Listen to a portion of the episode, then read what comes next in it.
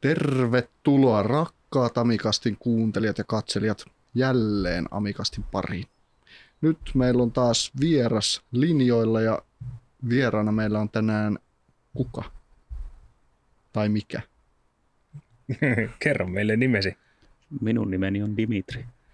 Kyllä, eli Dimitri Lisitsin ja Exote ensihoito on kai se vakanssi, millä ollaan sinut tänne kutsuttu. Ja monesta muustakin ihan hyvästä syystä. Joo, tervetuloa vaan vieraat ja kuuntelijat. Mukavaa, että saatiin Ja Dimitri mukaan. Me vähän lupailtiin alun perin vissiin viime jaksossa, että saatte äänestää, että kuka tulee vieraaksi, mutta me oltiinkin sitten itsevaltiaita ja päätettiin itse, että kuka tulee, mutta annettiin teille valta vähän heittää kysymyksiä pohjalle, että mistä me sitten Dimitrin kanssa juteltaisiin. Mutta eikö nämä tämmöiset vaalit ole ihan yleisiä joissain paikoissa, että ehdokkaita on yksi? Käsittääkseni se on joissain maailman poliittisissa järjestelmissä ihan tavallista. Mm. Ja se on Amikastille tuttu valtionhallintomalli. Kyllä. Eli mistäs lähdetään? Lähdetäänkö introsta? Introsta. Selvä. Intro pyörii. Amikasta. Totuutta ja tarinoita ensihoidon maailmasta. Isäntinä Antti ja Mikko.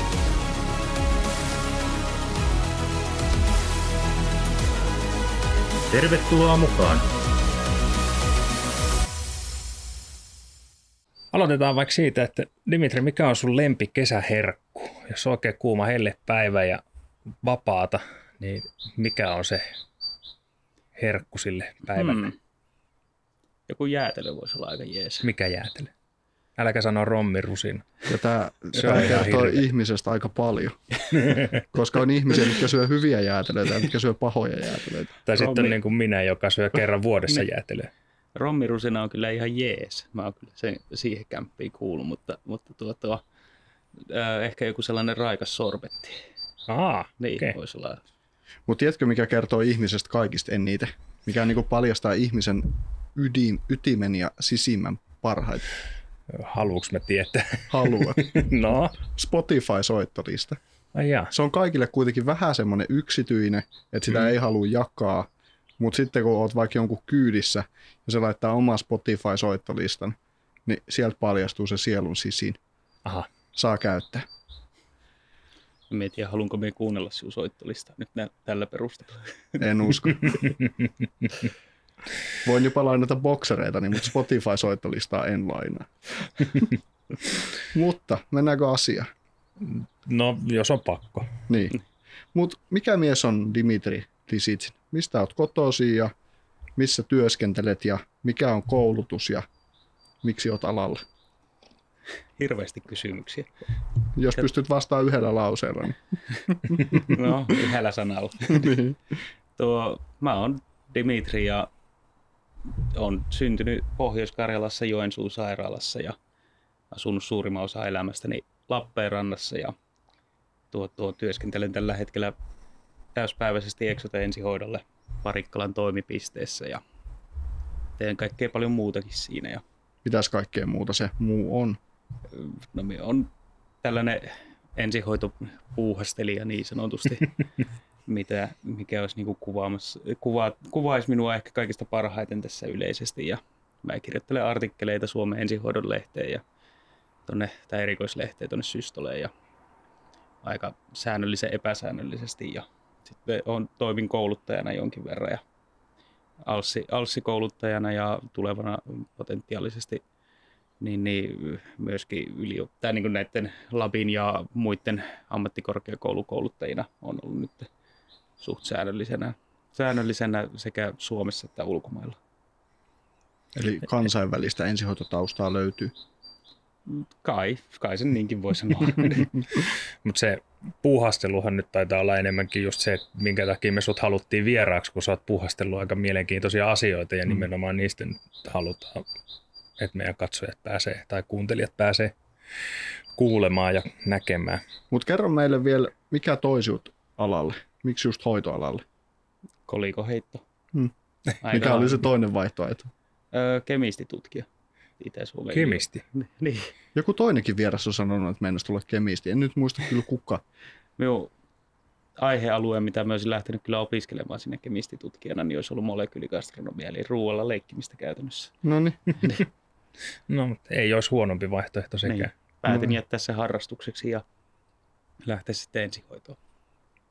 Onko kaduttanut? Ei, en ainakaan myönnä. Entäs jos se olisi niin, että olisit leikkinyt ruoalla ammatikseen ja harrastellut ensihoitoon? Mä en tiedä, pystyykö sitä yhdistämään ihan sellainen, voihan se olla valehoitajanakin ihan niin. niin sehän tosiaan tuonut todistusta mukana tänne, että ei me ihan koko totuutta tiedä. Ei sitä kukaan tiedä, että onko me valmistunut sieltä Saimaan ammattikorkeakoulusta koskaan. Niinpä. Mutta pitäisikö me nyt sitten puhua vähän siitä kansainvälisestä puolesta, koska siitähän se oot sitten loppujen lopuksi kuuluisa. Näin niin kuin suuren, suuren yleisön Kuuluisa. silmissä. Meidän silmissä kuuluisa monesta muustakin jutusta, mm. mutta tästä kansainvälisestä puolesta. Mutta siis olet kiertänyt aika monessa maassa tutustumassa erilaisiin ensihoitojärjestelmiin, niin kuinka monta maata sä oot oikein käynyt katsomassa läpi, tutustumassa paikalliseen järjestelmään, että miten ensihoito on siellä Niin hoidettu? siis ensihoidon puolelta, että kuinka En- monessa maassa on käynyt. Niin. No aloitetaan vaikka siitä. Öö, No ensihoidon puolelta niin en, en ole laskenut nyt viimeisimpiä, mutta varmaan vajaa 20 tai noin 20 on ehkä tullut, tullut maita, mitä, mitä käynyt tutustumassa erilaisiin ambulansseihin ja hätäkeskuksiin ja järjestelmiin, mitä siellä on käytössä. Ympäri maailmaa vai painottunut johonkin tiettyyn maanosaan vai? Öö, no on ne aika lailla ympäri maailmaa voisi sanoa, että kyllä se niin kuin vaihtelee Kostarikasta Vietnamiin ja Etelä-Afrikkaan ja tota, Intiaa ja sitten Eurooppaa ja sun muun tällaiseen. Niin Ja Antarktis on vielä käymättä, Antarktis on vielä käynyt. jos mantereita miettii. Niin. No onko vielä jotain semmoista paikkaa, mihin siellä haluaisit mennä tutustua ensihoitoon? Kyllähän me aina pyrin, että jos sattumoisi joudun lähteä työreissulle tai koulureissulle tai vastaavaa, niin sitten samalla yhdistää siihen, siinä niin, että kyllä mua aina kiinnostaa, että vähän, että millä tavalla siellä asioita hoidetaan, hoidetaan niin tota, ja pääsee vähän tutustumaan, niin sitä myöten niin ei ole sellaista mitään tiettyä yhtä paikkaa, missä, missä haluaisi käydä, mutta, mutta ihan, ihan niin kuin minne vaan käytännössä. Onko sulla joku semmoinen kartta, mihin sä oot sit raksittanut ne paikat, Tai missä nup, nuppineuloja Niin. laittanut aina, että tuolla on käyty. Ja... Ei, ei mulla ole siis sellaista, että, että niin kuin nuppineuloja tai karttaa tai tämän tyyppistä, että mulla on sellainen, että muutamia reissusuunnitelmia tai pidempiä reissusuunnitelmia, kun se on ympäristöystävällisempää, niin, niin, niin en, mitkä niin kuin pitäisi toteuttaa ennen kuin pääsyy, tai päätyy eläkkeelle niin sanotusti. Niin, No onneksi nyt ehkä pari vuotta vielä menee. ja niin ei sitä tiedä. No ei, sitä ei kyllä koskaan tiedä. Ei pidä olla turha optimisti. Mm. Mm. Tota, niin, mikä on ollut se innostus tai se innostuksen lähde, mikä on saanut sinut lähteä tuonne ulkomaille tutustua asioihin? No, en mä oikein osaa sanoa. Siis se on ehkä se, tämä on aika filosofinen kysymys siinä mielessä. No. Mutta, Me ollaan mitä me Kyllähän sä ollaan. meidät tunnet, että niin, tämmöisiä syviä havukkaahon ajattelijoita molemmat. tuo, ei siinä niinku, en osaa oikein sanoa sellaista yksittäistä asiaa, mikä se on innostanut, mutta, mutta mä oon vähän eri. Mä en, mä en tykkää makaa niin, niin sanotusti auringossa ottamassa, ottamassa aurinkoa niin rannalla, rannalla hirveän pitkään, että aika lailla mulla sitten pakko, jos me on vaikka jossain reissulla tai oli sitten lomareissu tai työreissu tai vastaavaa, niin, niin, niin me sitten yritän täyttää jollain aktiviteeteilla sitä omaa tekee, niin kuin aikaa siellä, niin sitten mä oon päättänyt, että voisi olla ihan mielenkiintoista, kun on ensihoitaja, niin käydä katsomassa, että minkälaista siellä on Mm. toimintaa, niin, niin, niin saadaan sitten sitä kautta, sitä kautta vähän sitten taas kokemusta ja näkemystä yleisesti. Siinä voi olla, että reissun päällä, oli sitten Suomessa tai missä tahansa muuallakin, niin on ehkä enemmän sellainen, että se on se oma, oma rentoutumistapa niin sanotusti, tai irtiotto niin sanotusti ar- arjesta, mm. että pääsee olla tien päällä. Eli levoton sielu. niin, levottomat jalat ainakin mulla Tämä oli on. nyt se filosofia-osuus tässä. Hänen sielunsa on nyt kuvattu. Öö, Leenosen Laura kyseli Facebookin kautta, että just, että mikä ajaa tutustumaan eri järjestelmiin, mutta onko se sitten vaan se mielenkiinto aiheeseen ja samalla niin kun pyrkinyt sit hyödy, hyödyntää sen reissun myös siihen, että oppisikin jotain. Joo, kyllä se niinku, itselle niinku ehkä tärkeää se itsensä kehittäminen ja oppiminen jatkuvasti, että, että kyllähän noista, noista paikoista aina oppii paljon, paljon uutta ja paljon uusia toimintatapoja ja oli sitten ne hyviä tai huonoja, mutta joka tapauksessa niin niistä, niistä näkee erilaisia menetelmiä, millä tavalla on hoidettu asioita ja, Mm. ja tuo, tuo, niin kyllä siinä niin kuin myöskin sitä, että, että, niin kuin, että aina kun käy tutustumassa jonnekin toiseen paikkaan, niin, niin, niin siinä pystyy jakamaan niin sanotusti kokemuksia niiden muiden henkilöiden kanssa, joka, Mm. jotka on siellä töissä, niin sitten potentiaalisesti nekin saattaa oppia jotain meidän niin kuin järjestelmästä, kun me kerro aika ensihoitajat on kuitenkin aika samanlaista, tai sairaanhoitajat tai lääkärit, niin aika samanlaista kastia aina porukka ja on kiinnostunut millä tavalla myö hoidetaan tai ja on kiinnostuneita kertomaan millä tavalla hyö hoitaa, niin, Mm. mm. niin sit se on sellaista niin sanotusti kanssakäymistä sit siinä, että pystyy, pystyy vähän jakamaan ideoita ja ajatuksia, ajatuksia sen myötä. Onko heittää nyt jotain semmoista kaksi tavallaan niin kuin ääripäätä, että missä asiat on niin kuin hoidettu modernisti ja hienosti ja sitten toinen ehkä Tämä ei välttämättä niin kuin hyvä ääripää ja huono Niin, ääripää, vaan niin kuin hyvin erilaiset No ääripäät. No se riippuu, siis ääripäitähän on todella paljon erilaisissa konsepteissa tai, tai ajatuksissa, että, että tuo, tuo, kyllähän meillä niin kuin, no jos verrataan vaikka Suome, Suomen ensihoitoa, niin kyllähän meillä on aika autonomista se työskentely. Meillä on potentiaalia antaa huomattavasti enemmän lääkkeitä kuin jossain muussa, muussa paikoissa tai tutkia potilasta niin kuin eri vieritestianalytiikalla tai, tai muulla, muulla toiminnalla sekä mahdollisuus jättää kotia huomattavasti enemmän. Kun sitten, Mm. mm. Ja meillä on todella pitkä koulutus verrattuna suurempaan osaan noista maista, että, että tota, käytännössä Suomessa on neljä vuotta ensihoitaja AMKksi tulemista, niin saattaa muualla maailmassa, niin kuin riippuen Intian osavaltiosta, niin vaihella parista viikosta kuuteen kuukauteen niin kuin se ensihoitaja. Meinasin just tätä kysyä, että mikä se toinen ääripää sitten on. Että Niin. jos meillä on neljä vuotta, niin kyllä se Niin. aika hurjalta kuulostaa. On ja siis on se niinku ihan länsimaalaisessakin niinku mentaliteetissa aika pitkä, että Briteissä on kolme vuotta, Saksassa on kaksi vuotta niinku Mm. mm. tyyppisesti, että, että kyllä se niinku Suomessa on niinku huomattavasti vedetty niin sanotusti korkean, korkeakoulutuksen tasolle. Mutta kun sanoit, että, että sitten taas meillä on se autonomia on suurempi täällä, niin on- heijastuuko se sitten käytännössä suoraan siihen, että mitä pidempi koulutus, se vähemmän autonomiaa? No potentiaalisesti kyllä, koska ei sitä voida vaatia kyllä. Niin, niin sillä- sitä mä just ajattelin, niin. että Mm. mitä vähemmän koulutusta, niin se vähemmän voidaan edellyttääkään sitten niin kuin itsenäistä päätöksentekoa. Ja, Niin ja siinä ei ole myöskään, niin kuin, siihen vaikuttaa niin moni eri tekijä myöskin sen koulutuksen lisäksi, että mikä se autonomia mahdollistaa. Ja sitten saattaisi äkkiä kuvitella, että Intiassa saattaa olla sen verran paljon niitä asukkaita, että sitä keikkaakin saattaa olla sitten jonkun verran. No itse asiassa sitä on yllättävän vähän. minkä takia? Onko ne vaan sitten ne ihmiset autonomisia, että ne menee itse sairaalaan vai? vai eikö siellä ole terveydenhuoltoa vai? Ei siis on sillä, se riippuu niin paljon, se on niin iso maa ja se on osavaltioihin jaettu ja jokainen osavaltio pyörittää vähän eri tavalla niitä järjestelmiä ja se, siellä ei ole mitään kansallista hätäkeskusnumeroa niin kuin käytännössä ja isoissa niin kuin, ei edes tarvitse mennä Intiaan, niin kuin, että ihan pelkästään jopa niin kuin, tälleen, ö, enemmän niin kuin, mitä me ajatellaan moderniksi maiksi tai vastaavaa, niin saattaa olla, että siellä ei ole minkäänlaista ensihoitojärjestelmää olemassakaan. Esimerkkinä niin kuin omani tällä Mm. hetkellä, mikä on tuolla Arabin niemimaalla, niin, mm. niin se on ihan potentiaalisesti mahdollista, että sielläkään ei ole. Niin kuin. Sitten taas kun miettii niin koulutuksen suhteen, niin voi olla, että ei ole minkäänlaista ensihoitokoulutusta niin kuin tällä hetkellä esimerkiksi Islannissa. Ei ole minkäänlaista ensihoitokoulutusta, vaan ne lähettää, siellä on palomieskoulutus ja sitten ne lähettää heidän niin kuin valikoidut palomiehet niin jenkkeihin opiskelemaan paramedikeiksi. Okei. Okay. Niin, että se, niin kuin, se vaikuttaa niin moni eri, eri niin kuin tekijä siihen, niin että mikä se Mm. autonomisuuteen on. On se sille aika erilaisia järjestelmiä maailma pitää sisällään. Niin kyllä joo, että, ja siis kaikille on niin kuin syynsä ja paikkansa, että minkä takia se, se pyörii mm. sillä tavalla, että, että tota, ja kuka me ollaan sanomaan, että onko se hyvä vai huono, Niin. huono ja siinä mielessä, että resurssit on aika useasti rajalliset eri paikoissa ja, Mm. Varsinkin Potilas- kehittyviin maihin, kun Mm. mennään, niin ja, siellä olisi muutakin rahareikää sitten olemassa. Mm, ja potilasryhmät vaihtelee niin kuin tosi paljon eri, eri tavalla. Mm. Että meillä se on enemmän vanhusväestöä, kun taas Itä-Timorissa niin se on raskaana olevia naisia niin kuin tyyppisesti. Mm. Niin, niin, esimerkkinä ihan näitä Etelä-Afrikassa niin traumaa. Mm.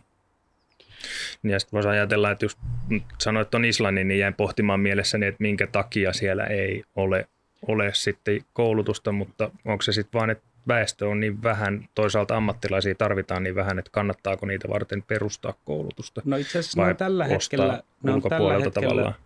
se on aika kallista kuitenkin miettiä, että varsinkin jos jenkkikouluun lähettäisiin Mm. mm. siinä, niin, niin ne on pohtinut nyt tällä hetkellä perustamassa ja Arcada esimerkiksi tällä hetkellä yhteisprojektissa Pohjoismaiden kanssa niin kehittelemässä sinne, Okei. Okay. kehittelemässä sinne sitten tällaista yhteiskouluhanketta. Niin voisi kuvitella, että sekä ei, siis harvaan asuttu maa, mutta ei sekään nyt vissi ihan hirveän pieni ole. Siis silleen, että pitkiä matkoja No on siellä, voi tulla, niin voisi ajatella, että tämmöinen pohjoismainen suoma, suomalaistyyppinen, missä on enemmän autonomiaa, kun kuljetusmatka saattaa olla pitkä, niin voisi olla ihan hyväkin. joo toki, mutta sitten siinä on se, että kun Reykjavikissa asuu suurin osa väestöstä. Niin, no joo, kyllä. Et sit siinä pitää tehdä riskianalyysiä siitä, että, että kuinka paljon panostaa mihin. Niin, sama kuin Suomessa, että ei nyt voi Mm. lääkärikopteri laittaa joka keskussairaalan katolle oottamaan, kun Niin, paitsi Saksassa. mm, Se on erilaista. Mutta varmaan niinku tuo just asenne, niinku mistä siellä puhuit siitä, että kun lähtee ulkomaille kertoa suomalaisesta ensihoidosta, niin ei lähde sillä asenteella, että lähtee kertoa Suomen erinomaisuudesta ja neuvoa muita. Et varmaan aika avoimin mieli siellä maailmalla pitää olla.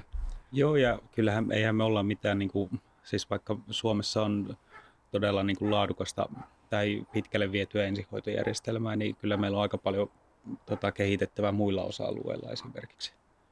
mikä semmoinen osa-alue sitten olisi. No ihan, ihan yleisesti, niin tämä tulisi mieleen, niin vaikka esimerkiksi ergonomia, niin ei se on muissa maissa, kuten Briteissä tai, tai Australiassa tai, mu, tai jopa Malesiassakin, niin, niin, niin, niin potilaita ei nosteta oikeastaan enää niin kuin manuaalisesti, että kaikilla on, niin kuin pääsääntöisesti saattaa löytyä sähköpaareja tai, tai tota, löytyy kaikenlaisia avustimia, sähköisiä kantotuoleja ja sun muita tällaisia, niin, niin, niin Hmm. Suomessa me vieläkin käytännössä kannetaan potilaita. Niinhän me tehdään. Ja, Mutta se, on- niin, se oli vähän mitä pohdittiin, että onko niinku sinun mielestä, sinä olet maailmaa nähnyt ja terveydenhuoltojärjestelmiä nähty, niin onko suomalaiset etuoikeutettuja terveydenhuoltojärjestelmän osalta?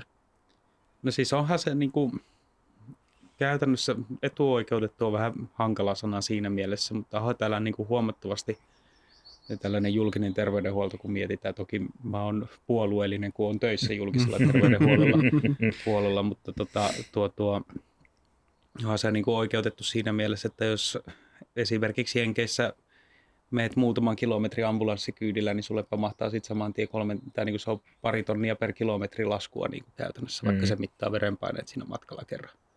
Mm. Niin, tyyppisiä, tyyppisiä toimintoja, niin onhan se niin kuin huomattavasti sellainen suomalaisen korviin niin kuulostaa Mm. siltä, että, että, että tota on etuoikeutettu, kun tulee maks, maksimissaan se 25 euro tota, Niin, oma vastuu. oma vastuu, mikä Niin. siinä tulee käytännössä ambulanssikyydistä. Toki jossain maissa, esimerkiksi Briteissä, niin ei tule edes sitäkään.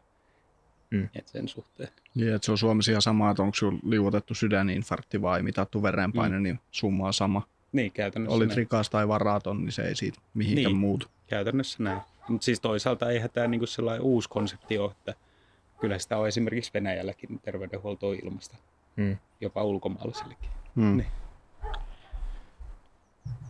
Sitten sieltä on Instagramissa Hietane kysynyt meiltä, että Hietan 3N.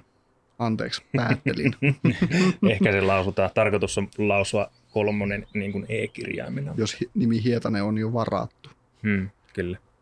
Tämä voi olla kolmas Hietanen. Niin.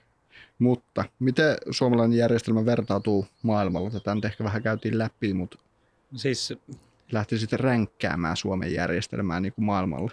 siis niin kuin minä sanoin, että on meillä niin kuin kehittynyt siinä, että ei oikeastaan niin kuin, todella harvoissa maissa niin kuin tämä meidän XS-politiikka, eli käytännössä potilas hoidetaan kotiin tai jätetään kotiin, niin se, se on niin kuin aika, aika Ei, ei sitä jätetä. Tehdään hoidon tarpeen arvio, jonka perusteella hän ei tarvitse Niin. ensihoidon Niin kuljetusta. ketään ei vaan Jä- jätetä. jä- jättäminen kuulostaa aina vähän ru- rumalta. Se taitaa olla Wikipediassakin se jät. Wikipedia ei tiedä Siellä on joku propagandisti käynyt muokkaa artikkeli. Me ollaan Antika yritetty tätä nimenomaan painottaa, että ketään ei vaan jätetä Mm. kotiin, vaan hänet hoidetaan. Joo, anteeksi kun keskeytin. No mutta joka tapauksessa niin äksääminen, äksääminen tota, tuo, tuo, niin onhan se niin kuin ennalta, ennaltakävijä, mitä, mitä nyt on jotkut, jotkut maat niin ruvennut itsellekin pohtimaan esimerkiksi potentiaalisesti, koska päivystysjonot on venyneet niin pitkälle, kun jokainen, jokainen potilas tulee päivystykseen, mm. niin sanotusti, Mm. mm. mutta ei, meillä se valtakunnallisesti, tämä on todennäköisesti vähän vanhaa dataa, kun se on 2016, kohan vain vielä vanhempaa, niin, niin lähtien, mutta valtakunnallisesti potilaita ensihoidossa äksätään noin 40 prosenttia. Exotella se taitaa olla lähemmäs 50 tällä hetkellä, jos me oikein muistan viimeisimmästä omaa valvonnasta.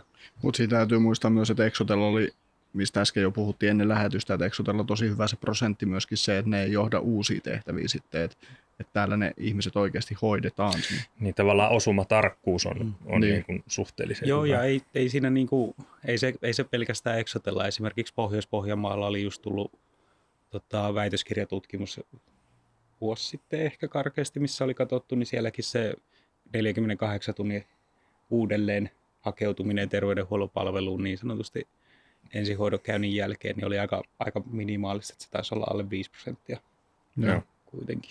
Että sen suhteen niin se on, se on suht niin kuin pitkälle vietyä täällä Suomessa, Suomessa siinä mielessä ja toki näiden laitteistojen ja ammatin kehittymisen myötä, niin se, se tota, myöskin sitten on panostettukin siihen, että siitä te- tehdään turvallista ja tehdään niin kuin pide- pidempää viemistä. Että esimerkkinä hyvin toi Saviluodon Anssi aina kertoo, tai niin kuin puhuu siitä, että, että jos potilas kävelee päivystykseen, niin siltä vähintään otetaan perusverenkuva ja katsotaan mm. niin kuin useammat eri tutkimukset tehdään siinä, niin, niin ennen vanhaa ensihoidossa niin samat potilaat, tota, jotka soitti ambulanssin, niitä otettiin verensokeria ja jätettiin kotiin käytännössä, niin nyt se on myöskin mahdollista, että ei se Mm, Se- vieri, vierianalytiikan Niin. mukana pystytään niin. se perus, perussetti tekemään, mitä päivystyskin niin, tekisi. niin, te- tekemään niin kuin turvallisesti. Mm. Mutta toisaalta se, se, se äksääminen, niin se ei ole niin kuin ratkaisu kaikkeen. Se on ratkaisu Ei, siihen ei tietenkään. Se on ratkaisu siihen niin, että potentiaalisesti päivystyksen niin kuin ylikuormittuminen ei ainakaan niin pahasti tuu, tuu, mitä se voisi tulla. Esimerkiksi missä on itse ollut Briteissä, niin kahdeksan tuntia rankalauden kanssa ottamassa potilasta luovuttaa sänkyä päivystyksen jonossa, jonossa mm. koska ei ollut vaan fyysisiä sänkyjä, minne sitä potilasta laittaa. Niin ja meille, meille taas tankataan päähän sitä, että rankalauta on kuljetusväline ainoastaan hyvin Tää on- lyhyelle matkalle. Joo, ja tämä on kyllä tämä on 2015 aikoihin vielä, mm, milloin joo. käytettiin rankalautoja vähän enemmän. Nyt ne on poistumassa suurimmasta osasta maista niin kuitenkin, mm. tai käytetään ainoastaan evakuointivälineeseen hetkelliseen. Mm. Mutta esimerkkinä äksäyksestä, niin Virossa ja Venäjällä ja muissa Itäblokin maissa käytännössä on se, että siellä on 70 se prosenttia. Mm. Ja se johtuu potentiaalisesti siitä, että heillä on aika usein siellä kolmantena niin lääkäri mukana, joka pystyy sitten Mm-hmm, näin mäkin olen ymmärtänyt, niin. että lääkäri kulkee paljon enemmän mukana, että se, ja se ei välttämättä ole nimenomaan ensihoitolääkäri, vaan, vaan yleislääkäri, joka pystyy tekemään monta asiaa sit siinä samalla. se riippuu vähän siellä, riippuu vähän maasta, että ja tota, millä tavalla, että osassa on ensihoitolääkäreitä, osassa on tota, tuo, tuo ihan ylelääkäreitä, jossa ei saattaa olla erikoisambulansseja esimerkiksi mielenterveydelle tai intoksikaatiolle tai mm. Mm. ö, naisten ja tota, synnytyslääkäreitä tyyppisesti. Niin. Sitten seuraava kysymys. Jaana Häkli on Facebookissa kysynyt, että minkälaisia asioita ensihoitajan pitäisi tietää eri kulttuuritaustan omaavista potilaista? Siis ehkä sellainen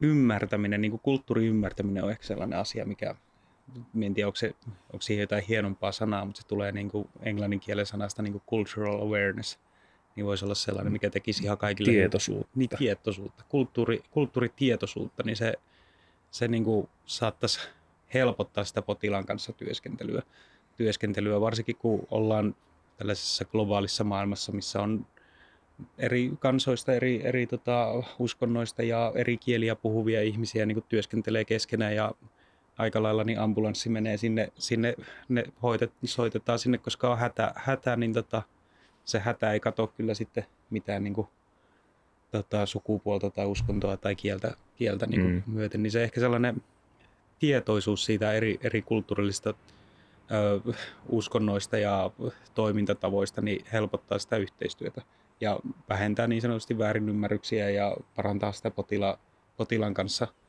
toimintaa. Ja se, se, että mikä siihen kannattaa ehkä ottaa huomioon, niin sellainen ihan avoin keskustelu tyyppinen mm. sen potilaan kanssa, että onko tämä ok ja, ja niin kuin, että me kertoo, kertoo sitä vaikka tulkin kautta, jos ei se puhu samaa kieltä, että, että mm. tehdään tällaiset tutkimukset. Ei, ei sellainen, että me ollaan kuitenkin aina kun me tullaan kohteeseen, niin me ollaan tietyn tyyppisessä valta-asemassa, jos mm. mietitään sitä, että ihminen mm. katsoo, että sieltä tulee jopa, jopa niin sanotusti puhuessa, jotkut luulee meitä viranomaiseksi, niin saattaa luulla viranomaiseksi, viranomaiseksi mm. niin se heti tulee, niin, niin hyö ei saata sanoa sitä asiaa, että jos joku on, olisi, se ei tarvitse edes olla ulko, ulkomaalainen, vaan se voi olla ihan niin kuin suomalainenkin, niin ei saata sanoa sitä, että tämä ei ole ehkä ihan ok esimerkiksi mm. jos tuntee niin kuin olonsa epämukavaksi tai, tai näin. Niin sellainen avoin, avoin keskusteluväylä kannattaa ylläpitää ehkä. Ja ottaa huomioon justiinsa se, että, että eri kulttuureissa on erilaisia käytäntöjä.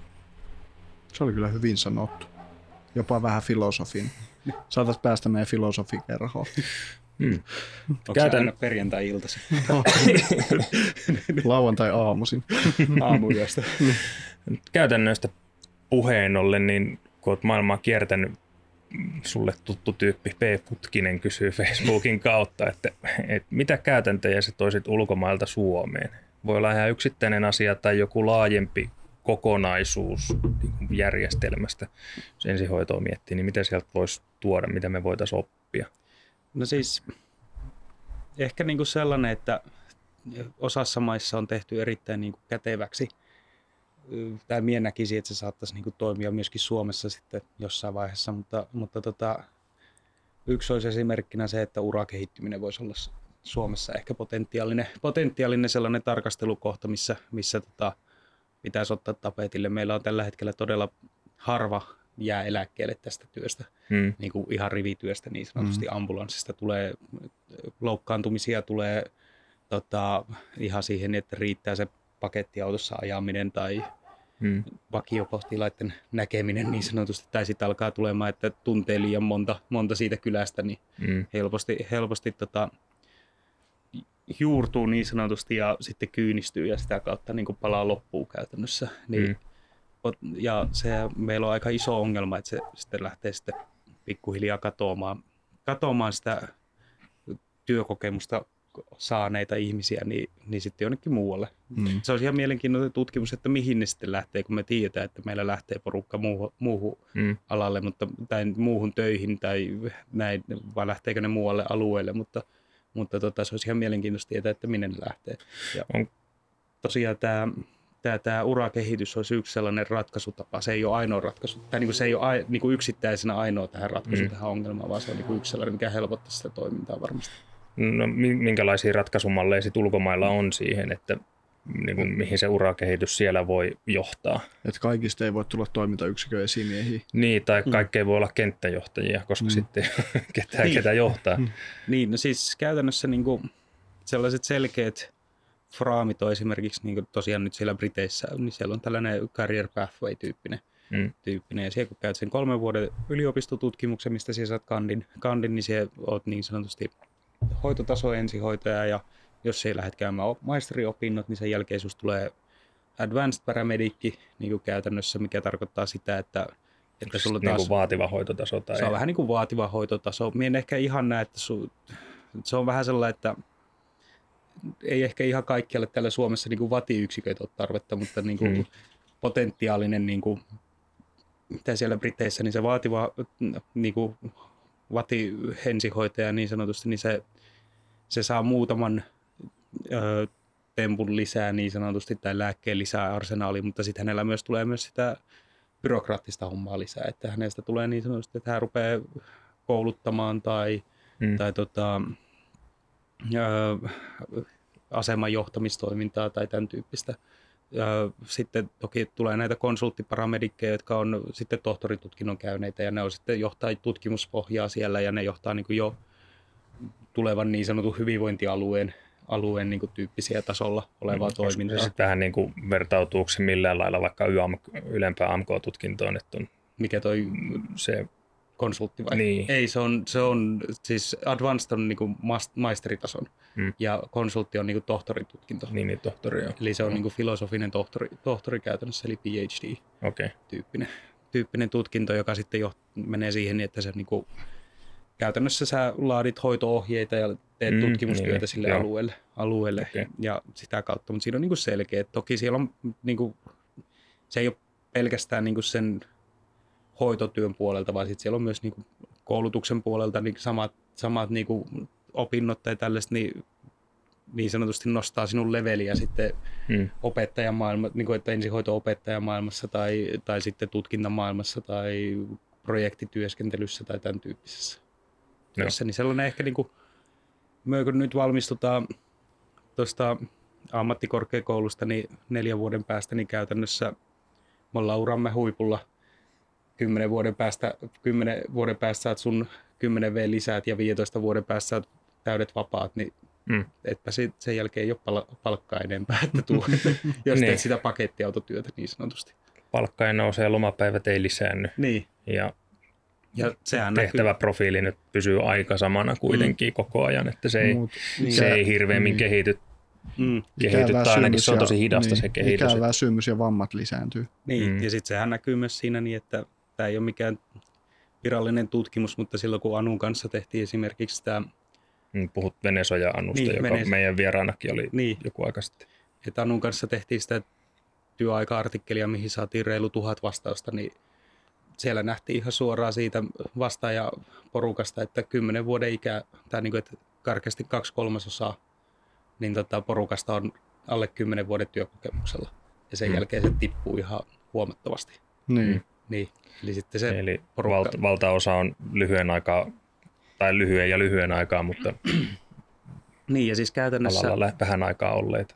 niin, niin, ja käytännössä se on just se, että, että jos sä oot yli kymmenen vuotta ollut alalla, niin sä oot käytännössä vähemmistö. niin, Niin. Niin. Eli minä olen vähemmistö. niin. Mm, Ja- sama. toki ei siinä, että vaikka Briteissä on, on tota, tuo, tuo tuollainen urakehittymispolku, polku, niin siellähän se loppuun palaaminen ja, ja alanvaihto niin sanotusti, niin sehän on huomattavasti niin kuin nopeampaa kuin täällä, mutta se johtuu mm. ihan eri, eri, eri syistä osittain, kun täällä siellä on niin iso se keikkavolyymi, volyymi, mikä siellä on, niin, niin siellä on karkeasti alle viisi vuotta on niinku se, että jos sulla on viisi vuotta tai yli, niin sä oot niinku kokenut ensihoitaja siellä käytännössä. Mm.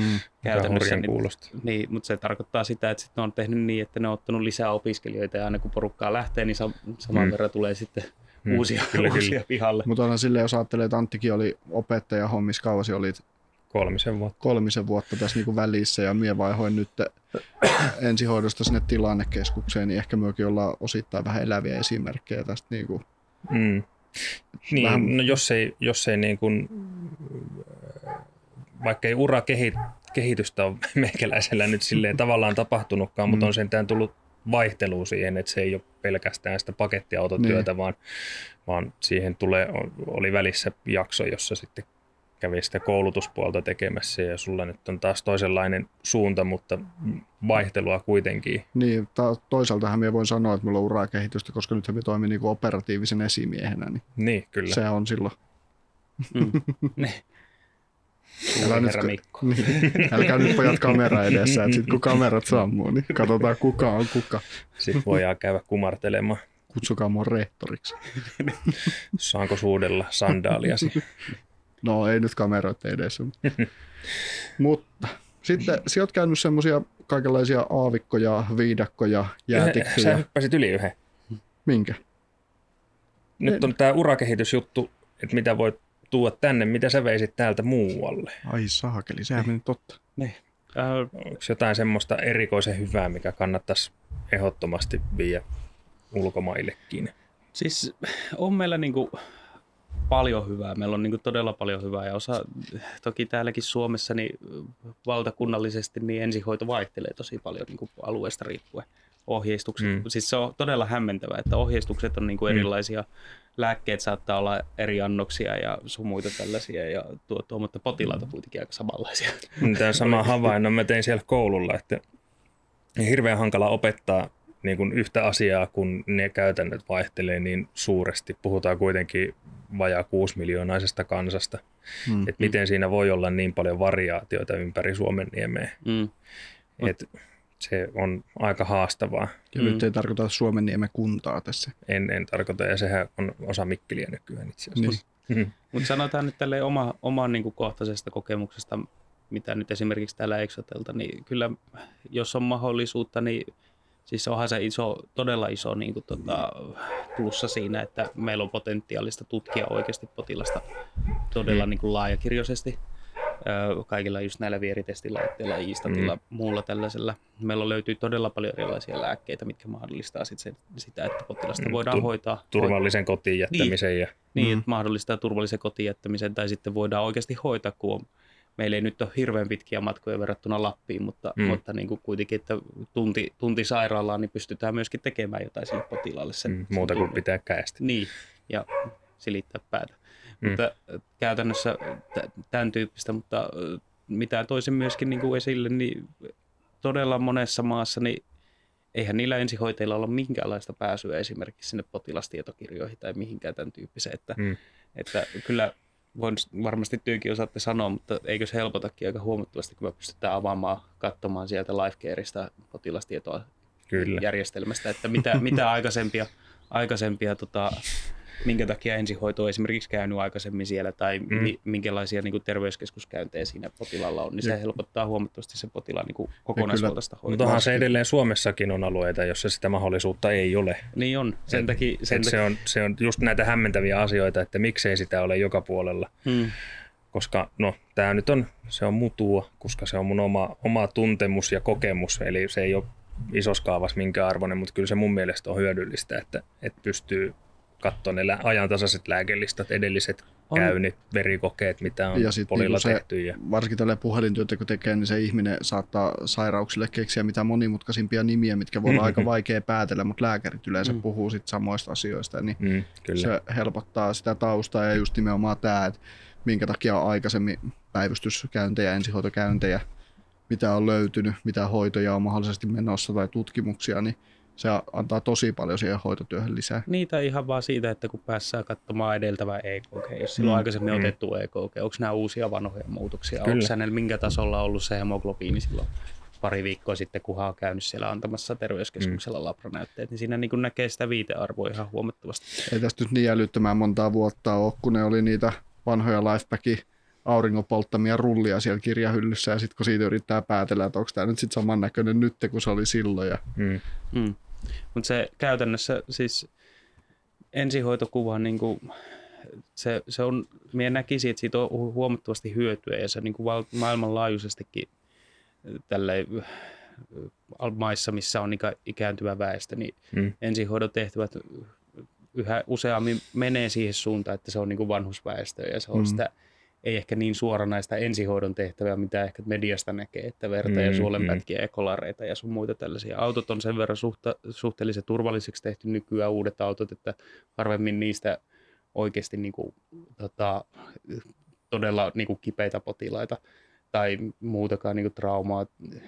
Lääkitykset kotona on hoidettu niin pitkälle, että todella niin kuin harvoin tulee mitään siis sellaisia niin kuin oikeasti pöhöpotilaita esimerkiksi. Niin no, vai, sydämen vajaatoiminta on aika hyvä esimerkki niin. siitä, että miten, miten hyvin lääketiede on tavallaan kehittynyt, kun, kun ne niin kuin akuutit vaiheet, ne komplikaatiot on koko ajan vähenemään päin. Hmm.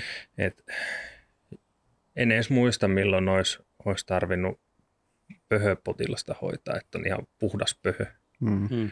Et ne, mitä tässä nyt muutama niin kuin non-invasiivista ventilaatioa tarvinnut, niin ne on ollut koronaa. Niin, käytännössä. Et, et pöhöpotilasta en muista, että milloin viimeksi olisi ollut. Et niin kuin meidän potilasluonneryhmä on niin kuin muuttunut tässä varmaan viimeisen mm. 5-10 vuoden sisällä niin paljon, että se nyt oli tullut, se oli jostain tuolta Kainuun päästä, muistaakseni. Pohjois-Savo ammattikorkeakoulusta oli tullut se tutkimus, missä oli katsottu, että kuinka paljon niin kuin näitä kriittisiä ensihoitotehtäviä oikeasti on vuositasolla. Mm. Mun mielestä se oli Kainuusoteessa. Niin tota, tuo, tuo siellä, mikä on vähän isompi kuin Exote esimerkiksi, siellä oli muistaakseni joku reilu 50 000, 70 000 keikkaa, niin se oli vajaa prosentti, mitä siellä Niin. niin. oli, missä oli näitä oikeasti Arne, Arne-luokan tehtäviä. Niin, eli jos sen suhteuttaa Etelä-Karjalaan, niin prosenttimääräisesti niitä on melkein joka päivä yksi. Niin, koko niin kuin alueella. Kar- koko alueella karkeasti, kun Melkein laskee. joka päivä. Ja sit Niin melkein joku joka niinku- päivä. Siis siitä tuli suurin piirtein 250 keikkaa vuodessa. Eli Niin, ja sit jos ajattelee joku juhannus ja tämmöinen, milloin niinku sattuu paljon tämmöisiä vammakeikkoja ja on Mm. niitä oikeita, niin sanottuja oikeita potilaita, niin sitten siinä jää aika monta päivää, milloin niitä ei ole. mm, Niin ja sitten sehän tarkoittaa sitä, että meidän pitää niin kuin adaptoitua sit siihen. Niin, että jos, jos toki meidän pitää osata näitä hoitaa, näitäkin Mm, mm, potilaita, kyllä, mutta kyllä. se, että jos meidän niin kuin pääpainopotilaissa on tällainen niin sanotusti kokonaisvaltainen hoito, niin sitten siihen tarvitaan huomattavasti enemmän lisäkäsiä. Kyllä. Vammapotilaat on helppoja. Minä tykkään hoitaa vammapotilaita, koska Joo, ne on ne niin on, ne on suoraviivaisia. Mm. Niin, ne on suoraviivaisia, mutta sitten kun sulla on potilas, jolla on krooninen sairaus, jota on hoidettu näillä lääkkeillä, vaihdettu noihin lääkkeisiin ja näihin lääkkeisiin, niin se vaatii aika paljon niin kuin aivokapasiteettia jo miettiä, että no, pitäisikö kokeilla vaikka tuota tai annetaanko meidän lääkkeestä jotain tai ja se ei ole edes helppoa meidän ensihoitolääkärillekään. Mm. Ja on Ja- siis niinku korostuu sitten, kun on paljon tämmöisiä ei-kriittisiä potilaita, niin se hätätilapotilaan tunnistaminen myös korostuu sitten näissä tilanteissa. Mm. Niin, se on se tämän meidän ammatin haaste, että toisaalta koko ajan vaaditaan tavallaan enemmän just noihin, noihin tehtäviin, missä on niin kuin useampi ongelma päällekkäin. Mm. Ja mikään niistä ei ole varsinaisesti niin kuin akuutti, mutta ne kaikki yhteen laskettuna niin tekee siitä vähän niin kuin subakuutin tai Niin. haastavan siitä keikasta. Niitä on koko ajan enemmän ja enemmän, sitä hallittavaa on enemmän Mm. ja silti samalla pitäisi pysyä mielessä ne, ne niin kuin, sitten kun se tulee se kerran kaksi vuodessa se oikeasti kriittinen potilas, että miten se homma taas vedetään läpi. Niinpä. Ja siinä taas niin kuin koulutuksen, ylläpitokoulutuksen merkitys on aika massiivinen. Kyllä, ja sitten se on niinku raskasta, kun sun pitää pysyä mukana koko ajan Mm. siinä retkessä. Mm. Tai niinku reessä niin sanotusti. Kyllä. Että, ja, mutta siis tämän, tämän niinku mahdollisuuden justiinsa tällaiseen potilaan tutkim, tarkempaan tutkimiseen sekä niinku potilaan niinku kokonaisvaltaiseen tutkimiseen ja mahdollisuus niinku miettiä sitä, että sen me ehkä niinku veisin ulkomaille, varsinkin niinku tiettyihin maihin, kuten vaikka Britanniat Mm. niin, tota, niin veisi sinne, niin, koska se ensinnäkin ratkaisisi osa niiden ongelmista, että se, Mm. se tota, Kaikki ei päätyisi sinne päivystyksen niin, jonoon. niin, esimerkkinä. Ja ne on pikkuhiljaa ruvennut sitä keksimään sitä pyörää uudestaan, mutta Onko Se se on sinun se- idea siellä? ei, ei ole minun. Ei, en, mä en ole niin kuuluisa, mitä siellä olen. Toi kuuluisuus oli mulle muutenkin uusi asia, mutta, Joo, mutta oletin, että siellä on niinku semmoisen brittiläisen niinku ambulanssihallin pihalla on Dimitri ylävartalon veistos. Churchillin vieressä. niin. Niin. Mutta ei, ei siis se, siellä on niinku tullut sitten tällaisia omia variaatioita vähän niin kuin meidän yhden hengen yksikköön, niin kuin community paramedic-systeemeihin ja tällaisia. Ne on tos, toisaalta vienyt sitä pikkasen jopa meidänkin ohi jossain määrissä. Se on vienyt siihen, että esimerkiksi meillä on, heillä on niinku käytössä sellaisia community paramedickejä, mitkä niinku pystyy kirjoittamaan esimerkiksi reseptejä. Niin, Mm, niin, lääkkeen määräämisoikeus. Niin, lää, lääkkeen mukana. määräämisoikeus niin mahdollisuuksia, mitkä niin kuin Mm. huomattavasti vähentää sitä painetta ylityöllistetyltä terveyskeskukselta. Mm. ja varsinkin ylityöllistetyltä ja alimiehiteltyltä terveyskeskukselta niin kuin käytännössä, kun, Mm. Mm. kun tuo, tuo on hoitaja ja lääkäri, lääkäripulaa siinä mielessä. Että, Mutta toihan on periaatteessa meilläkin mahdollista, kun meillähän on, siis nyt Exote-alueella, niin on noita lääkkeenmääräämishoitajia on niissä liikkuvissa yksiköissä, niin sitten on toimittu silleenkin, että potilaalla on infektio ja hoitaja menee sen luokse, ja sitten meillä on kotisairaalassa tämmöinen konsulttilääkäri, Mm. ja niin hän pystyy konsultoimaan videoyhteydellä sitä niin, kyllä. lääkäriä, ja lääkäri kirjoittaa sen antibiootin, niin se hoito voi aloittaa heti, eli potilaan ei tarvitse käydä päivystyksessä Mm. sen infektion takia, vaan se Mm. hoito käynnistyy siinä, ja kyllä. Ja tätä se on niinku- ihan niin kuin jotenkin aivan loistavaa toimintaa. Niin, ja sitä pitäisi mun mielestä just tuoda, toki meillä se on käytössä, mutta sitä pitäisi tuoda ehkä yleisemmäksi, Mm. yleisemmäksi ja niin kuin oli sitten niin kuin kansallisesti, kansallisesti niin kuin Suomen sisällä kuin myös sitten niin kuin tuonne ulkomaille. Kyllä. Niin, nyt saat mennä eteenpäin. Kato nyt, miten hyvä keskustelu saatiin aikaiseksi. No ei kovin kummonen. Mutta tosiaan, sä oot käynyt aavikko, jäätikkö, viidakko, Joo, lutakko ja mutakko koulutuksia. ensihoitoon liittyen, niin mitä niistä on jäänyt käteen? Onko Kerro. Parikkala tämmöinen niinku aavikoiden ja jäätikö, jäätiköiden? On niinku? siis, Parikkala on sellainen, että siellä, siellä kyllä tilanteet kun eskaloituu Parikkalassa, niin sit koko Etelä-Karjala on kyllä sekaisin. niin, varmasti niin. tiedät. Tiedän.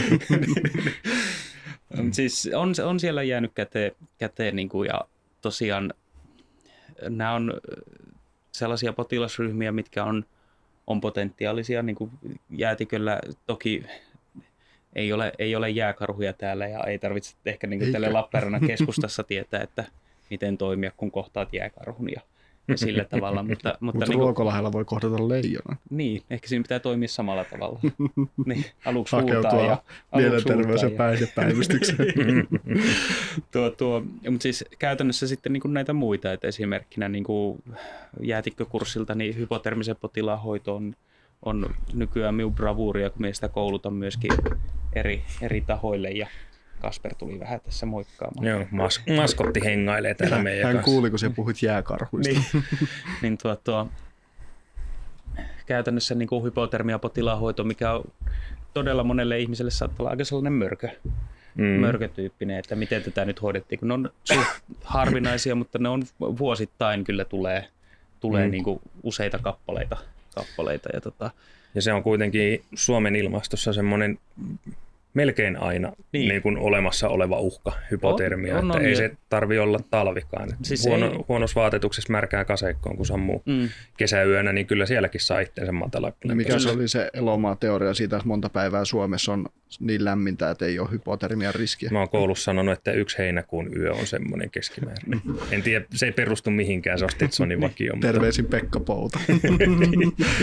Näinhän siis- se suurin piirtein on. käytännössä näin ja sitten tuo, tuo niin potilaan hoito on tullut lisää ja sitä kautta myöskin tosiaan tätä koulutustakin on tehnyt, tehnyt mutta sitten ihan niin kuin tälleen aavikko, aavikko ja viidakko niin tyyppisiä, niin, niin, niin, se toki auttaa siihen, että jos päättää lähteä joskus sellaiseen paikkaan reissuun, mutta se auttaa myös siihenkin, että onhan täällä Suomessakin potentiaalista hypertermiselle eli tällaiselle ylilämpöiselle potilaalle Mm. ihminen nukahtaa saunaan tai kaatuu, liukastuu saunassa eikä pääse pois. Tai esimerkkinä ihan niin kuin nyt on ollut ilmastonmuutoksen myötäkin, mitä tullut, niin lämpötilat noussut sen verran, että viime kesänäkin oli useita viikkoja, kun oli yli 30 astetta mm. lämmintä. Ja sitten pääsääntöisesti vanhuspopulaatio on, on ikävä kyllä sisällä, sisällä sitten niissä ja niillä saattaa olla vielä lämmityksetkin päälle parhaimmillaan, Mm. mm. niin se on niin kuin 45 astetta sit sisällä. Ja, ja sitten sitä ei hu- hu- niin kuin huomata, sitä ei niin kuin tunnisteta helposti. Mm. Se aiheuttaa ihan huomattavaa kuolleisuutta eri maissa. Esimerkiksi silloin, kun on ollut tullut niitä lämpöaaltoja Ranskassa silloin 2005, 2010, en muista milloin se nyt viimeksi oli, mutta siellä oli lämpötila, että ei olisi ollut, ne oli jotain 35-40, mutta koko Pariisista loppu jäät silloin, Mm. mm. ne joutui viilentämään niitä hypertermisiä potilaita. Joo. Ja 80 prosenttia niistä potilaista käytän, tai ei kahde- 60 prosenttia suurin piirtein muistaakseni niin, tota, käytännössä kuoli, koska niitä ei tunnistettu. Aivan. Niin. Et se on niinku potentiaalinen riski myöskin, että se kannattaa myös miettiä. No, hyväksytään vastaus. Mä ajattelin, että äijä käy vaan lomailee siellä aina. Extreme-lomalle. Hmm. Toki sitten kaikki nämä nyt tämän koronan myötä niin tro, no viidakosta niin trooppisia sairauksia ja tyyppisiä niin kuin endemisiä sairauksia ja pandemisia sairauksia, mitä miettii, että, että tota, potentiaaleja niillekin on, varsinkin kun ihmiset rupeaa taas pikkuhiljaa tämän koronan myötä niin reissaamaan, niin sekin on potentiaali. Mm. Mutta tähän liittyy myös meidän seuraava kysymys. Juha Jormakka kysyy, että kuinka monta kertaa reissulla on iskenyt ripuli tai muu tauti. Oletko pitänyt kirjaa? Mulla tulee vaan yksi mieleen. Kaskapäiväkirja. yksi, yksi, Monella yksi, täpällä. se on kato päivittäistä. niin, tiedän. Sehän on, että mulla asuu varmaan joku ameba muutenkin täällä elimistössä. Niin. Suolistossa ja niin. Ei sitä tiedä. Mm. Pikkuhiljaa liikkuu kohti aivoja. niin, tota, siis yksi, y, yhden kerran on mulla sattunut olla niinku tällainen ruokamyrkytys. Niin se oli Nepalissa silloin Himalajalla, kun oltiin itse asiassa just, just lop, päätettiin, juostiin vuorelta alas ja kun todettiin, että vietetäänpäs uusi vuosi, uusi vuosi kaupungissa eikä tota, Anapurnan jalustalla, niin, niin, niin juostiin sitten kahdessa päivässä vajasta viistä tuhannesta metristä alas, niin, alas, niin tota, päätettiin sitten lähteä juhlimaan, juhlimaan tota Pokhara yöhön ja tuo, tuo, päätettiin sitten käydä yhden australialaisen kaverin kanssa, niin vähän hienommassa ravintolassa, oli sellainen sporttibaari, niin, putis, putis sporttibaari, niin tota, syömässä ja tota, molemmat otti, kun kasvispohjainen syö pääsääntöisesti, niin molemmat otti, me otin muistaakseni hampurilaisen ja se otti niin kuin kasvis jonkun burriton ja sillä oli pähkinäallergia, niin sitten mm. kun maistoi sitä, se ei ollut mikään hirveä, se ei joutunut anefylaksia, mutta, mutta siellä burritossa oli yllättäen pähkinöitä. niin, niin, tota, niin, niin, hän huomasi, että hänellä rupesi kutisee suu, niin me päätin sitten, että vaihdetaan, vaihdetaan nämä annokset, että minä voisin syödä burrito, niin siellä saat minun hampurilaisen, niin ei tarvitse miettiä sitten ootella uutta tilausta, niin sitten kun söin, niin sitten oli 48 tuntia sellainen kiva, kiva olo, että... Sukkana läpi. Niin, molemmista päistä käytännössä. No, käytännössä. Se, oli, se australialainen kaveri oli sen verran pahoilla, että se toi mulle silloin ensimmäisen ja toisen yön välissä, niin mulla oli Snickersia ja Fantasella ja pahoitteli. Mun piti, olisi pitänyt olla seuraavana päivänä nimittäin 10 tunnin bussimatkalla Katmanduhun sit sieltä. Pokerasta. Niin, niin se siirtyi nyt pari päivää. Että... Se on ollut linja-autossa tunnelmaa, kun olisit niin, lähtenyt sen vatsan kanssa reissuun. niin, niin. Mutta kerran on siis ollut ja sen jälkeen jäi kyllä kikherne, kikherne tota, kammo, kun siinä burritossa oli myös kikherneitä, mitkä oli vähän sellaisia... Ah ne oli sellainen, ne on vähän raan tuntuisia tai vähän sellainen oudon tuntuisia. Okay. Eli ei hummusta sulle. Siis ei, mä itse asiassa hummus on yksi mun lempiruokia, mutta sellainen ah. niin raa, tai niin siis kokonaisia kikherneitä, niin neitä on vähän sellainen, että pikkuhiljaa okay. on päässyt siitä yli, mutta... mutta... Tiiä sitten rupeaa jättää yksittäisiä kikherneitä jemmailemaan sun taskuihin. Saan PTSDtä siihen. ja vessapaperia. Posttraumaattinen stressireaktio iskee, kun näkee kikherneitä. Mm. Aika hyvin säästynyt kyllä sitten. Joo, siis mä en tiedä mikä siinä on. on Peltinen maha. Mm. Niin, tai sitten se oli se, että kun me söin on offistin doksimisiin ja 150 päivää silloin yhdeksän kuukauden reissulla, kun oli malaria-riski. Niin, ah. niin, voihan sekin... Se voi olla auttanut vähän. Miten ne sanoo, että syö rautaa ja paskantaa kettinkin. Mm.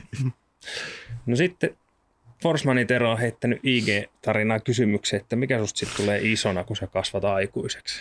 Oletko sä jo päättänyt? Mä mietin, että sellainen Kosonen Antti voisi olla aika hyvä. Eli ensihoidon sulttaani. Se, se voisi olla aika hyvä. Me voisi olla... Myös ensihoidon sulttaani. niin. niin. Me voisin katsoa ottaa se sulttaanihatu sitten häneltä joskus mm. 50 vuoden päästä. Vetsipäähän. Voidaan kutsua sinulta pikkuprinssiksi vielä toistaiseksi. Selvä, ei hullumpi. Seuraava kysymys oli Leinosen Laura jatkokysymys, mistä sä haaveilet, niin onko se ensihoito sulttaa niin titteli sitten sun haave vai? Vai siitä hatusta vaan?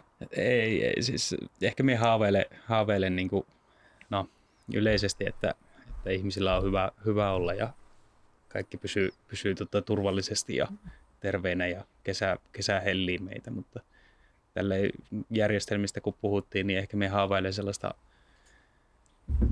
sellaisesta niin kuin mahdollisuudessa, että Suomen sisällä niin olisi potentiaalinen puhaltaa yhteen hiileen käytännössä kaikissa tälle ensihoidon näkökulmassa. Eikä pelkästään ensihoidon näkökulmassa, vaan myös niin kuin, tota, ihan yleisesti terveydenhuollon näkökulmassa. Että meillä on todella paljon hienoja osaavia ensihoitajia ympäri Suomen maakuntaa, joilla mm. on todella hienoja projekteja ja tutkimuksia ja tota, toimintatapoja ja käytänteitä käytössä. Niin sellainen ehkä avoin keskusteluväylä, mm. Mm. jotka ylittää kuntarajat ja maakuntarajat, maakuntarajat ja ervarajat. Ja, ja, ja tulevaisuuden sote-alueen rajat. Ja mm. tuo, tuo, niin, että turhaa sitä niin kuin on sitä pyörää keksiä uudelleen. Mm. Siinä menee aivan liikaa aikaa, siinä menee aivan liikaa energiaa. Ja sitten siinä huomataankin, kun se on keksitty, että hetkonen tuolla Lapissa oli tehty jo kymmenen vuotta tätä samaa asiaa niin tyylisesti, mm. tyylisesti, niin ehkä sellaista niin kuin minä toivoisin, jonkin tyyppistä, niin kuin, meillä, on, meillä on todella hyvä niin kuin ensihoidossa niin kuin tällainen ammattiidentiteetti ja porukka on oikeasti niin kuin kiinnostuneita ja innostuneita toimimaan yhdessä, mutta sitten niin kuin, en tiedä, miten, miten me saataisiin ne kaikki niin kuin ihmiset sama, samaan kasaan, niin se olisi sellainen yksi, mm. yksi niin kuin mitä ehkä haavailen jossain vaiheessa, että tällainen toteutuu, että, että kun mennään Kymsoten alueelle keikalle, niin asiat ei ole täysin, täysin eri tavalla mm niin tota, kuin, kuin meidän alueella ja tietää tasatarkkaan, mitä löytyy esimerkiksi toisista autoista tai, tai tämän tyyppisistä. Että... Niin, ei sen kuvittelisi olevan ihan mahdotonta, jos miettii, niin vaikka poliisi tekee kalustohankintoja maanlaajuisesti. Mm, kyllä, ja siis... pelastuslaitokset on ruvennut tekemään yhteishankintoja, kun ne tilaa kalustoa. Mm. Miksei voisi tehdä samaa ensihoidossa? Niin. Et kun kalu, ensihoitokalusto uusitaan, niin mm. mik, miksi ne ei voisi olla kaikki samaa? Potentiaalisesti se, toki siinä pitää myös ottaa huomioon, että tietyt alueet eroaa maantieteellisesti. Mm, no joo, niin se, se, niin kuin se pitää ottaa huomioon tietyissä, tietyissä asioissa, mutta, mutta siis niin kuin sellainen, meillä on hyvä, hyvä sellainen ensimmäinen tiiliskivi, että meillä on tämä sama koulutus kaikilla mm. mm. käytännössä. Meillä on hyvä, hyvä tiiliskivi, että meillä kaikilla on vähän samantyylinen toiminta, niin kuin, tota, tutki, potilaan niin ABCDE-tutkimistavat mm. ja ensiarviot ja sun muut tällaista. Mutta niin kuin sitten kun lähdetään lääkitsemään tai lähdetään niin kuin pohtimaan, että mihin tätä potilasta viedään tai käytetäänkö minkälaista mittaria tai tällaista, niin se, mm. niin kuin, ja sitä, että meillä on tike käytössä ja tuolla ei ole tike käytössä tai tuolla on mm. kaiku 24 käytössä ja tämän tyyppisiä. Ja tuolla se tike toimii eri tavalla, se niin, rooli on erilainen niin, kuin tässä toisessa ja löytyy vatiyksikköjä ja löytyy yhden hengen yksikköjä ja löytyy, mm. löytyy tota community paramedicin tyyppistä toimintaa ja tämän tyyppistä ja niin kuin, että oli sitten niin kuin onnistumisia, tai löytyy hybridiyksikköjä, niin kuin te olette puhunut edeltävissä jaksoissa. jaksoissa. ei löydy. Anteeksi, taas mä kirosin. Meille just puhuttiin, että ei saisi kiroilla. Niin. niin. Mutta siis käytännössä niin kuin tälle, että asioita pitäisi jakaa avoimesti mun mielestä, ja niitä pitäisi, niin kuin, oli sitten ne hyviä kokeiluja, huonoja kokeiluja, niin kuin se kokemus, mikä sieltä saadaan siitä mm. kokeilusta mm. tai toimintatavasta, niin se pitäisi jakaa, koska se niin kuin huomattavasti helpottaa muiden alueiden tekemistä, se helpottaa ensinnäkin meidän esihenkilöiden päättämiskykyä ja se mm. helpottaa myöskin loppupeleissä niin hoitajia ja se helpottaa myöskin sitten sairaalamaailmaa ja se helpottaa sitä kautta myöskin potilasta, kun tiedetään tasatarkkaan. Ja jossain vaiheessa me on toinen, tämä on mun toinen haave, mutta toinen haave on se, että tämän kokoisessa maassa kuin Suomi, missä on se 5-6 miljoonaa ihmistä, niin, joka on keksinyt Nokian ja kaiken, mm. kaiken niin kuin Angry Birdsin ja sun muun niin miten meillä on varmaan 5-10 erilaista potilastietojärjestelmää. Olin miettinyt ihan samaa. tai miksi meillä on useampi ensihoidon kirjausjärjestelmä. Niin. No se nyt on tässä hissukseen toivottavasti muuttumassa, jos se jo joku päivä valmistuu. Mutta mut niin kuin ihan samaa on pohtinut, että miten se voi olla niin vaikeaa, että, mm. että niitä ei saa kaikki samaan paikkaan. Tämä on niin kuin iso potilasturvallisuusriski myöskin siinä mielessä. Meillä on mm. todella iso mökkikansaa täällä Suomessa, kun miettii sitä, että Helsingistä lähtee vaikka nyt sinne Parikkala Uukuniemelle kesämökille kesäksi kahdeksi mm. kuukaudeksi, siellä tulee joku sairaskohtaus, niin ei me nähdä mitään hänen tietoja, mitä terveystietoja mm. hänellä on Helsingissä ollut. Et mm. Lääkärit näkee omaa kannasta, mutta meillä ei ole omakantatunnuksia ja jossa potentiaalisesti nähdään sitten omakantaa. Mm. Niin tota, mutta mutta niin kuin käytännössä käytännössä niin kuin, se on meille täysin tuntematon henkilö. Mm-hmm. Niin koita sitten arpoa, jos se on varsinkin tajuttomana, että mitäköhän niin. lääkkeitä tällä on tai mitäköhän, mitäköhän perussairauksia tai tämän tyyppisiä. Näinpä. Ja se, se on sellainen, että me on ihmetellyt sitä, että miten tällaisessa maassa, missä on niin kuin oikeasti ollaan todella kärkikärjessä niin kuin teknologian niin kuin kehittämisen myöllä, niin, niin ollaan vielä tässä asiassa niin kuin näin, näin päästiin vasta muutama vuosi sitten paperikirjaamisesta eroon tyyppisesti. Niin. Mutta ei ole niin sanotusti suutarin lapsella kenki. Mm. Ja se on, se on niin kuin sellainen asia. Nämä kaksi asiaa on, mitä minä haaveilen. Tälleen niin kuin isolla kaavalla. Pienellä kaavalla minä toivon sitä, että, että on tulossa hyvä kesä ja hyvä kesä ja kaikki on terveenä. Saa paljon rommirosina jäätelyä. niin. vastauksen niin kuin alkuosalla niin oltaisiin kyllä voitu valita missä suomeksi tota, että maailman rauha ja pelastaa pandat, niin se toimii aina. Mm. Niin. Mutta aika, aika hyvä haave kyllä. Mm. Dimitri on ihan hyvä poika. Mm. Mm. Siellä oli yksi kysymys, minä huomasin, mitä te olette vielä kysynyt. Mikä? Teija oli laittanut Facebookiin kysymyksen. Ai, sitä me ei keritty sitten katsoa vielä. Mitä Joo. se kysyi? Muistatko se itse? Kysy itseltäsi ja vastaa siihen. Me käydään tauolla Teija Auinen kysyi. Me kysytään teiltä. Aha. Itse asiassa. Ei. Teija Auinen kysyi teiltä, että pitkillä vaellusreissulla, niin käytättekö talkkia vai vaseliinia? En käy pitkillä vaellusreissulla. Mutta jos kävisin, niin talkkia. Mm, se on paljon sama. miehekkäämpää. Mm. Tai jos niitä yhdistäisi, niin sitten sit tulisi semmoinen näppärä tahna. Tahna. en, en suosittele tahnaa. Kumpa Se se kokkaroituu nimittäin. Meinaat, että et rupeaa hiertää ja hitsaa kiinni niin sanotusti. niin, niin, kyllä. Niin vaikka jos Dimitri kävelee vähän sellainen. Se on tottunut siihen, että bokserin sauma vähän nivusta hiertää. niin. Mitä sä käytät? No siis talkki on aika jees. Talkki on sellainen, mitä mä oon käyttänyt joskus, mutta mä oon huomannut, että se on pelastanut, että esimerkiksi sellaiset Merinovilla, ää, tota, cruelty free tota, Merinovilla pitkät bokserit, niin kuin siis sellaiset käytännössä, mitkä menee tuohon vähän niin kuin polven yläpuolelle. Niin ei muuten, ei muuten nimittäin, vaikka kävelet 100 kilometriä, niin ei tule mitään. Itsehän ratkaisut on sillä, että vedän kommandona ja kiltillä. Se on yksi vaihtoehto. Skotlannin, skotlantilaiset tykkää siitä. Veikkaan, että myös on vähän skottiverta. niin, mä vähän katson noista viiksistä. Jep. Vo- Voiko nostaa jalkaa kameralle? Ei elää nosta. Rikot vielä itsesi. Totta. Terve Kassu. Kasperkin on sitä mieltä, että nyt riittää. Ei riitä vielä. Ei niin, tulee vielä Pääosio. Mikon, Mikon lempiosa. Ja varmasti me veikkaan Dimitrikin, kun se on siellä pitkillä ulkomaan matkoilla, niin se katsoo Yle Areenasta Arto Nybergin showta. Yle Areena on vähän huono, kun sieltä tulee aina sitä, että se ei suostu, suostu näyttämään kaikkia ohjelmia Käytä ulkomailla. VPN. No sen takia me käytänkin. Sen takia meillä on sponsori NordVPN. Kolme vuotta yhden vuoden hinnalla. Kat, kat, kat, kat, kat. Hitto, jätkä on hommannut sponsoria, meille ei ole. Pitäisikö me palkata Dimitri tähän meidän tiimiin? Tuu tuottajaksi. Sitähän me on tehnyt entisessä elämässä. no.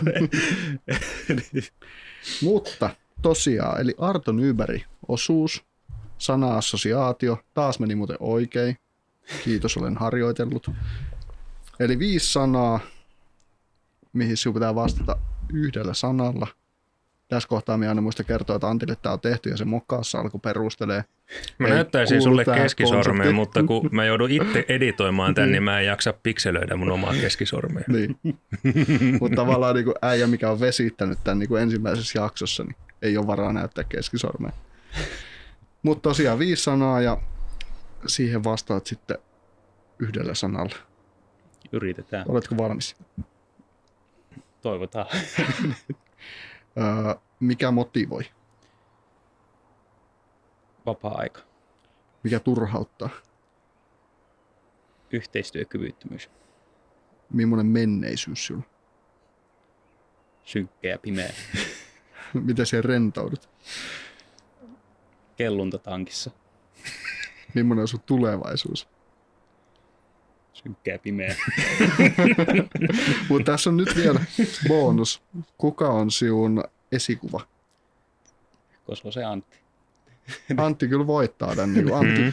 jokainen melkein. Meidän täytyy tehdä joku graafi meidän verkkosivuille, että kuinka moni on sanonut Kososen Antti. Niin on. Mm. Ja sitten vie Antille semmoinen idolipalkinto. Mm. Antti, joka on jäämässä nyt eläkkeelle. Mm. Terveisiä sinne Antillekin En eläkepäiville. usko, että Antti voi jäädä eläkkeelle. Miten sä maltat? En kyllä minäkään usko, että Antti siihen jäät eläkkeelle. Mutta Kyllä se varmaan vielä jotain oppareita lukee ja ihan huvinpäitä ja sitten se- se, sit se vetää sen perukin päähän ja hameen päälle ja helmet kaulaan ja menee aina yhdet simulaatiot per vuosi. mm, torin kautta. Vere, vere, verestään vanhoja muistoja. Tai se perustaa ehkä semmoisen Suomen ensimmäisen yksityisen ensihoitajakoulu, mm. mihin pääsee vain rikkaiden perheiden lapset. Niin. Sibylla Harvat- Jalopekoni siirtyy sinne. Harvat ja valikoidut. Niin. Mutta Antti, jos sulla on tylsää silloin eläkepäivillä, niin tuu kesäpojaksi parikkalaan. Kyllä. Onkohan ne Antin hoitoluvat vielä voimassa, mitkä... Kyllä me saadaan hänelle hoidettua. Äkkiä se kirjoittaa yhdet sellaiset. Niin, kyllä noilla meriteillä jo voi itselleen ne kirjoittaa. niin. Se kirjoittaa meidän ensihoitolääkäreillekin luvat. Mutta nyt loppu tämä turhanpäiväinen jaarittelu. Kiitos. Kiitos Mm, kuuntelijoille, Kiitos kuuntelijoille ja kiitos Dimitrille. vieraalle. Kiitos Kiitos kutsusta. meille. Mm. Kiitos. Kiitos. Kiitos. Tämä on, tämä on kuin kummelisketsi. toivottavasti, Paikka An, on teidän. toivottavasti Antilla on kiva editoida tätä, eikä tarvi hirveän paljon sensuroida. Eihän sinne tullut kuin se mun yksi kirosana. Niin. Dimitri ääni ja kuva muutettu. Niin. Ja nimi. niin.